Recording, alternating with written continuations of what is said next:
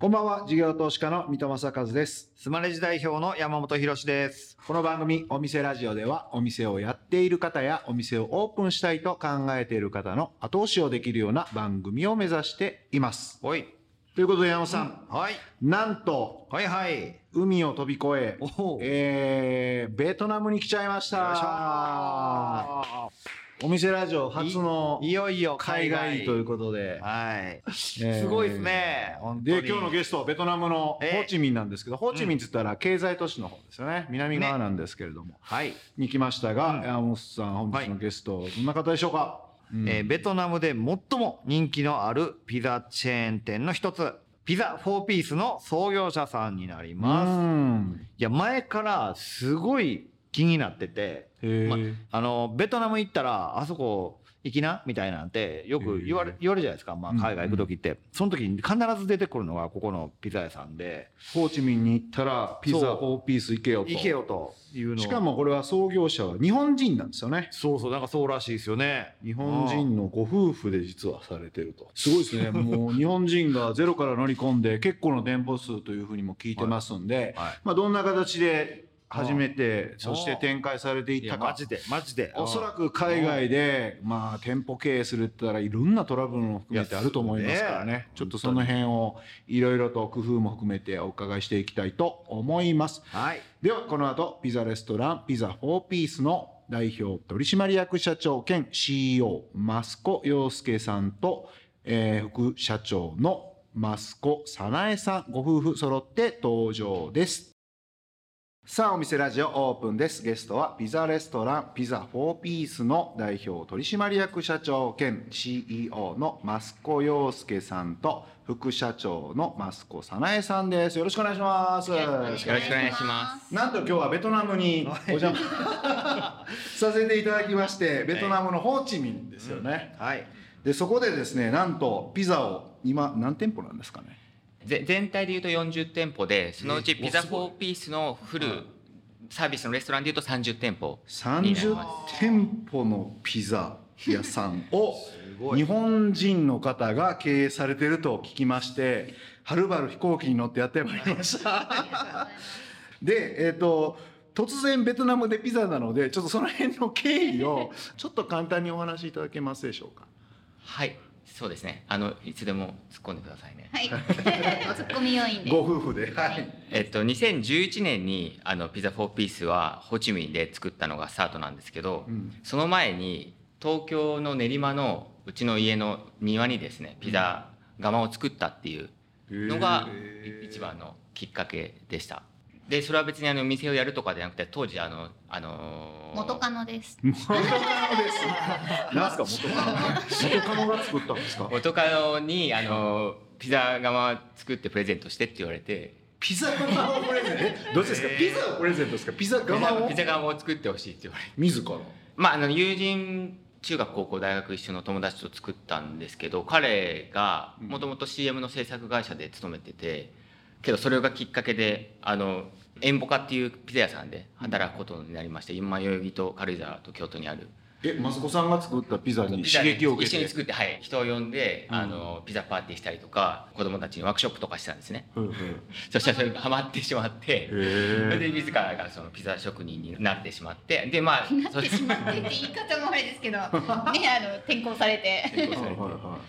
でこう一緒になんだろうやりたいねみたいな話はしてたんですけど、はいまあ、僕はサイバーエージェントに勤めてて、いはまあ、なかなかできなくってでちょうどサイバーエージェントがベトナムにオフィスを作るからってことで、じゃあ手を挙げてベトナムにい。来たっていう経緯がありました。あじゃあもともとは、えっとサイバーエージェントの、まあ、ネットの IT 企業の社員さんとしてベトナムに来られたそうですね。うん。あのサイバーエージェントベンチャーズっていう投資部門が当時あってそれのあの設立に来て、はい、でベトナムに見せられて、えーとまあ、この国の状況だったりとかうん。あのいろいろ見ていたら自分でやりたいなって思ってはい。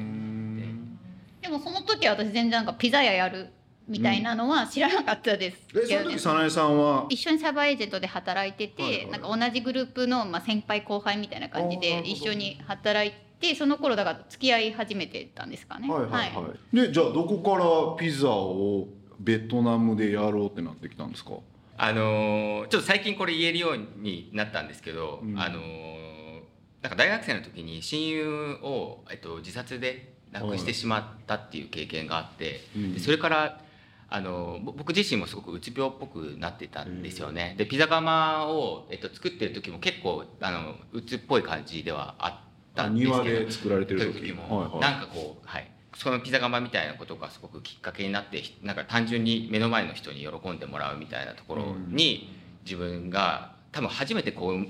本当の意味でこうなんか熱中してこう人を喜ばせる経験があって、でそこから結構やっぱりこう変わ変わったみたいなのもあったんでなんかそういう小さなきっかけを作りたいみたいなところありました。なるほど。自分が大きく買われたなんか熱中できたピザをベトナムでもやってみようと、そうですね、へはい、ーでじゃあそれはピザをもうやるって決めて、はい。もうすぐ辞めてお店オープンされてみたいな順調に行かれた感じなんですか？そうですね。まずでも 1, 1年ぐらい、えっと、かん本当に考えてそもそも本当にピザでいいのかっていうことと、うん。あと本当にベトナムでいいのかっていうことを考えたので家族でそれこそシンガポールとかカンボジアからインドからヨーロッパまで全部回ってえそこでいろいろ見たのにベトナムになったところをちょっとお伺いしたいんですけど、はい。なんか当時でいうとシンガポールが多分バブルになってたっていうかグッとグロースしてた頃だと思うんですけど。あそうですね。あのまず手持ちのお金が あの1000万円しかなかったんですね。ああなるほでもランニング考えると500万円しか使えなかったんでうん。その500万円でお店ができる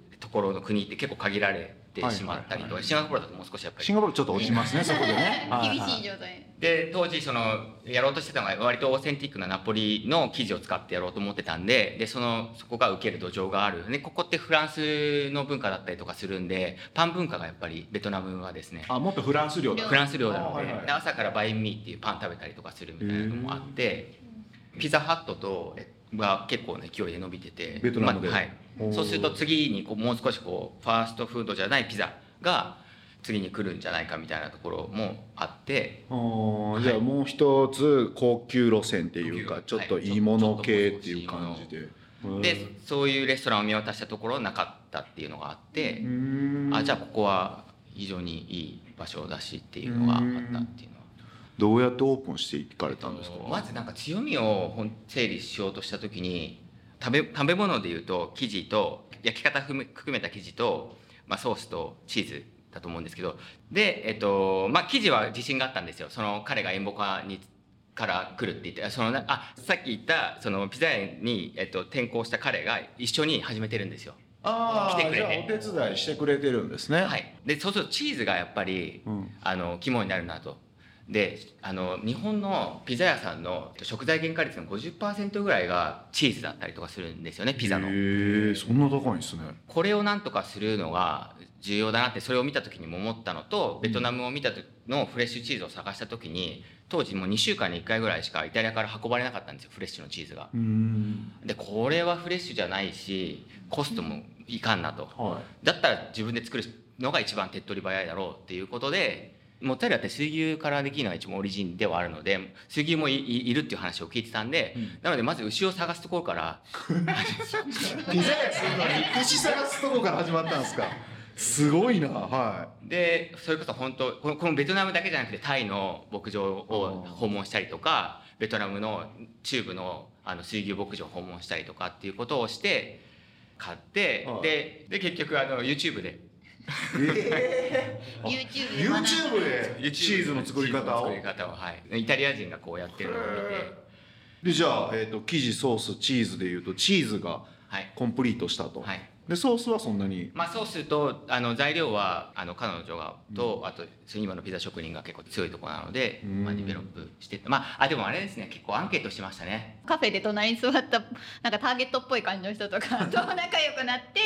テイスティングみたいなののうんセッションとかしました結ね。構それでどんどん AB テストしてってはい。決めてきました、AB テストしていたんですか？どっちが美味しい。どっちが美味しいかみたいな、うん。なんか我々の特徴はそのシェフとかがいないので、うん。だから本当に今もそうなんですけどいろんな方のコンサルティングを呼んだりとか、うん。もともと本当はあのオープンレシピにしオープンレシピというかうん。なんかウィキペディア的なピザレストランを作ろうってことでPlatform of Personal Pizza for Peace for Peace っていうふうに、えっと、名付けたんですね。なんかこうみんながえっとじゃあえっとミトさんミトさんのピザがクリエーションがうメニューに入ってでそれでこう売れたらそれがアフィリエイト的に還元されて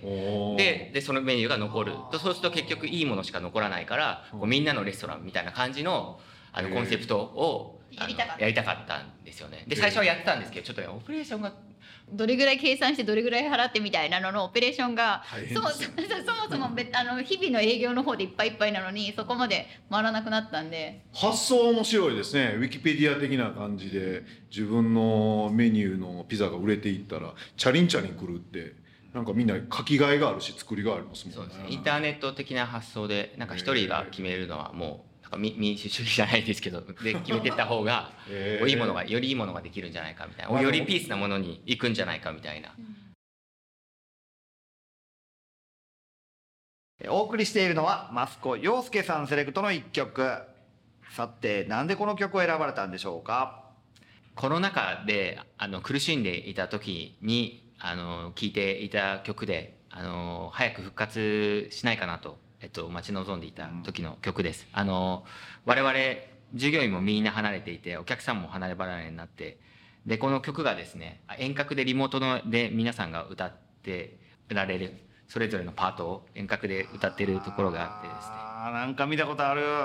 なるほど。素敵な曲をありがとうございます。お送りしたのは Jack Johnson「Better Together」でした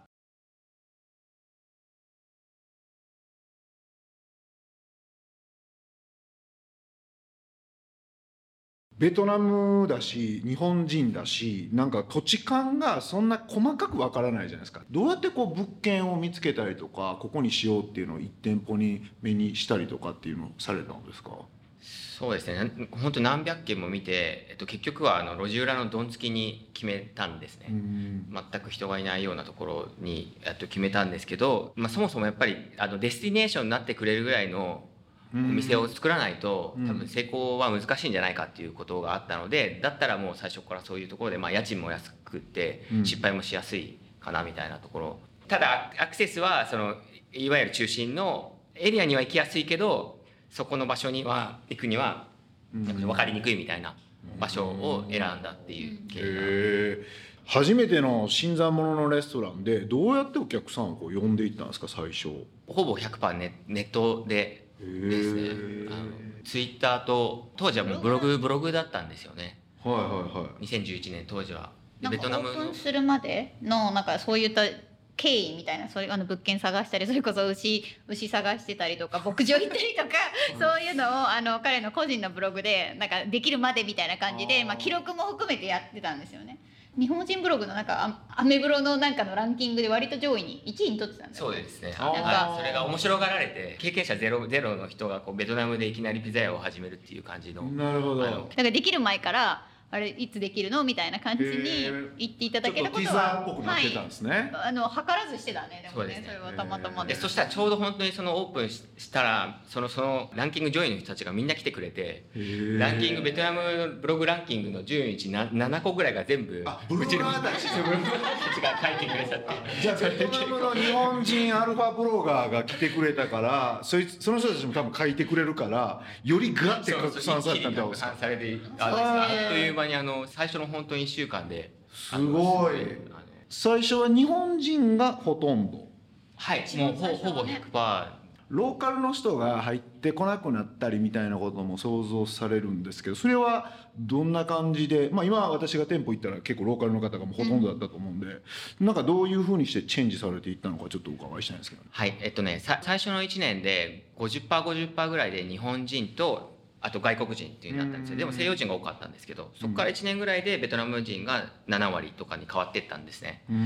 まあ、店主というかがどどこを向くかによってやっぱりお店のディテールにこうどんどん細部に宿ってくるんでそれこそもう最初からベトナム人に来ていただきたいっていうふうに思ってたんでやっぱりそうすると言語の表記の仕方だったりとかソーシャルメディアの言語をどっちに置くかとか。なんか一つ一つがやっぱ出てくるんでそうするとベトナム人が来られた時にもベトナム人の方が違和感ないようにどんどんテーブルセッティングとかもしてったりとかしていくんでなんかやっぱそれって結構やっぱ伝わっていくのかなと思っていて。へだから来てくれた方来てくれたベトナム人とか外国人の方が次に来てくれることが一番重要だとは思っていたので。どんな感じでこう違うんですか？日本人向けのセッティングとあのローカルベトナムの人向けのセッティングとかって例えばすごく分かりやすいのがこっちの方ってピザは何でもケチャップとチリソースとかをかけるんですよね。ああなるほど。デフォルトであの戸棚のところにちゃんと置いと置いといてすぐ出せるようにするするとか、まあ、それは一つだったりとか。そうすると徐々にもうベトナムの方が来るっていうことですか？そうですね、まあ、あとは価格は結構やっぱり重要かなと思ってて、はいはい。ベトナム人がどういうふうに価格を捉えるかっていうのはすごく意識していて食べログみたいなものにレシートも全部載せてでこの金額だったっていうのはこう載せるぐらいはい価格に関してすごくやっぱりシビアだしそれをちゃんと話すことが全然 OK というか日本ってこうちょっとやっぱお金のことをうんオープンするのがそんなにこうなんか恥ずかしめがあるみたいなところがあるかもしれないんですけどそこら辺はベトナム人がオープンなので。当時はあれですよね。じゃあピザハットぐらいしかなかったぐらいのバベトナムのピザ業界ですよね。そうすると値段設定はどういう感じで決めていかれたんですか？そんなシビアな人たち向けに。あそうですね。あのなのでピザハットを結構ベンチマークして、うん。ピザハットにプラス、まあ、20%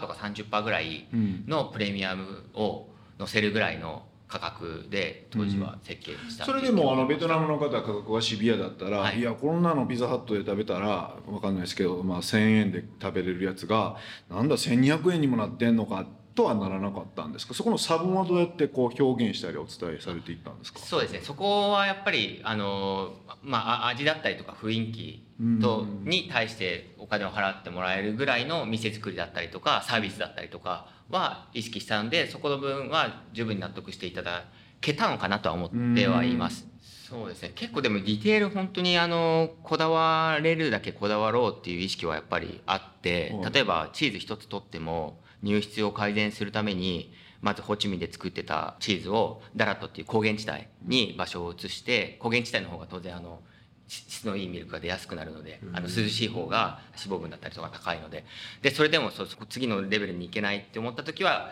えっと、タイとかオーストラリアからですねいい牛を輸入してあの自分たちで牧場をやってみてこうどういうミルクがどういうチーズに すこごいうな。あのでそのあの牛はどういう餌をあげたらいいかみたいなところをこう一緒にこう取り組んだりとか。全然別物のピザというかあのデリバリーとかに向いてるピザハットさんとかドミノさんとかだと生地がそもそもなんかこう違う方向性で作ってるんですけど、ナポリスタイルっぽいそのフレッシュドーですぐその場で手で伸ばして、もう1分半の高温の窯で焼いて出てくるみたいなそういう焼きたてのピザみたいなのはやっぱそもそもなかったのかなっていうのがあるのでそこのところでなんかこう別物のピザ来たみたいな。なんか3 4 0年前の日本って感じですよね。本当にそうなんだと思い。かデリバリーってピザってものがと上陸はしてたけど1回か2回食べたことあったけどそれが本格的なやつに変わった瞬間、はい。じゃあじゃあまあ圧倒的に違いますと。雰囲気とかサービスっていうところはどんな工夫があったんですか？サービスも結構ね今でこそなかなか差別化が難しくなって来てはいますけど本当に当時はカメラ設置して上の階で全部モニタリングして。え A1 テーブル手挙げてる？行って？みたいな。あ違う違う。ああああのお皿ずっと出てきてないけどそこフードみたいな。ここっちで POS を見ながらこのあの POS のオーダー時間と出てない。あれ？これもう15分経ってるけどなんで出てないの？みたいな。そういうのをやったことがあって。あのお店を拡大拡張拡張してたんですごい見づらかったんですよ。オペレーション的にいろんな店舗あのエリアが見えなくて大変だったんでこっちでカメラであのここのテーブルあそこのテーブルみたいなのやりました。すごいでもエフェクティブだったから多店舗展開でもねなかなかそうすると難しくなっちゃってそれこそ画像解析の会社に持ってって手を挙げた時にちゃんと反応するようなアラートがかかるのができないかとかいろいろ相談したんですけど。すごいな。それでもあの現地の方からするとうん普通の他のレストランに働いてるとそこまで要求されないじゃないですか。ここに来たらここまで要求されてうるさいなと。っていう風な感じですぐ辞めちゃうとかなんか揉めるとかなそんなのなかったんですか？いやいっぱいありましたね。めちゃくちゃあったし結構最初はだからったん悩えなんでしょうね本当になんかこうみんながおしゃべりするとかってよくあるじゃない、うんこうこう323人集まってお客様いるのにおしゃべりしてるみたいな どんどんおつぼねみたいなこう近くに沿ってこうなんかこう「はいチレ」みたいなそういうリアクションだったりとかちょっと壁に寄りかかったりとかするんですよね。こうあのお客様待ってる時こうこう後ろから手入れてこうスッとこうやってさ寄りかかってんじゃないよみたいな感じでこうしたりとかしてで本当に厳しかったんで。それ嫌がられないんですか？いや結構ややめていくは多かった多かったです。なんで毎月はい本当に半分以上辞めたりとかそういうのが最初はすごくあったんですけど、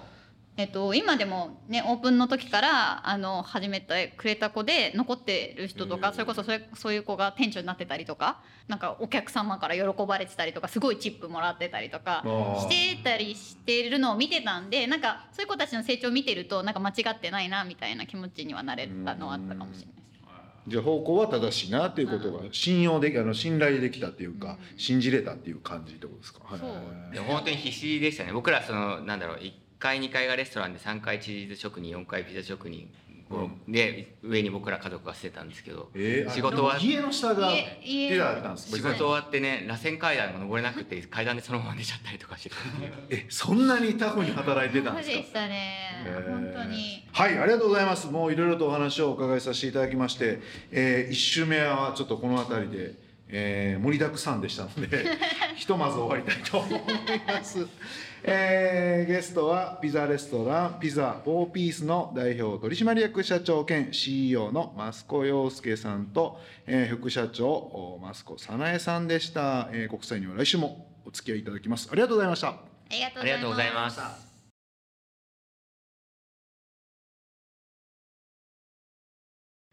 事業投資家の三戸正和とスマレジ代表の山本博でお送りしてきましたお店ラジオそろそろ閉店のお時間です。いやー ベトナムでもなるんすね。なんねやな。すごいっすね。この番組ではお店の方からのメッセージがはい。留守番電話という形で届きます。それでは聞いてみましょう。もしもし、2023年2月にグランドオープンした元祖串しゃぶ松茸心斎橋店です。次世代の新スタイルで今人気の串しゃぶ専門店やで、年齢性別問わずヘルシーなお肉、お魚、お野菜もいろいろ少しずつ食べたい方にもおすすめ。串しゃぶはシンプルだからこそ食材の質が何よりも大切なので、より良いものを厳選してご提供しています。水戸ちゃん、山本ちゃん、ぜひ当店名物の串しゃぶ食べに来てや。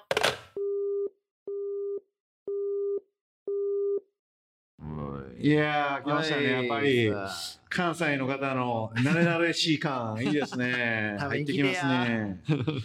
串しゃぶってこれ食べたことあるかな？ある？いや私はないですね。初めて聞いたな。しゃぶしゃぶ鍋のところにうん。串をこうシャッとシャッシャッしゃぶしゃぶする感じのイメージで合ってますかねこれ。合ってますかねこれって これ行ってみないとわからない。ぜひちょっことれ心行きましょう。斎橋家あの、オフィス近いでしょうから、はい。ぜひちょっと山本さんも行っていただいてですねはい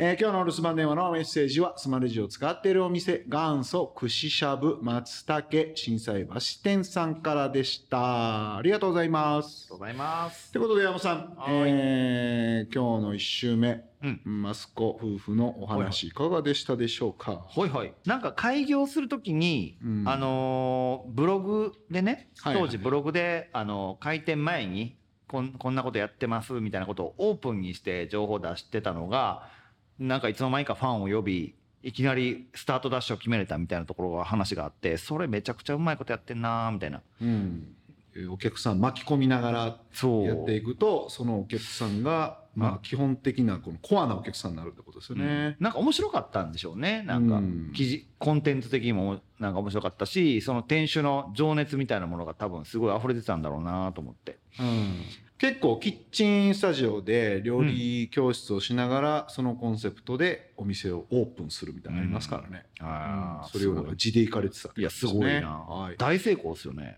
はい。えー来週もピザはい。4ピースの創業者、増子洋介さんと早苗さんのお二人にお話をお伺いします。そしてお店ラジオでは番組の感想や我々二人に対する疑問質問など皆さんからのメッセージをお待ちしていますメッセージの宛先はメールアドレスお店アットインター FM.jp お店アットインター FM.jp までお送りくださいスマレジの公式ツイッターでもメッセージを受け付け中です。えダイレクトメッセージではなく、ハッシュタグ、お店ラジオとつけてつぶやいてください。私の方から必ずお返事いたします。えまた、放送から1週間は、 radiko のタイムフリーで聞けることはもちろん、 AuDee や YouTube でも配信中です。詳しくは放送後記をご覧ください。他にも音声メディア Voicy では、放送で紹介しきれなかった未公開部分などを配信しておりますので、そちらもぜひ聞いてください。それではお店じまいにしましょうここまでのお相手は水戸正和と山本博史でした。お店ラジオまた来週ご来店をお待ちしています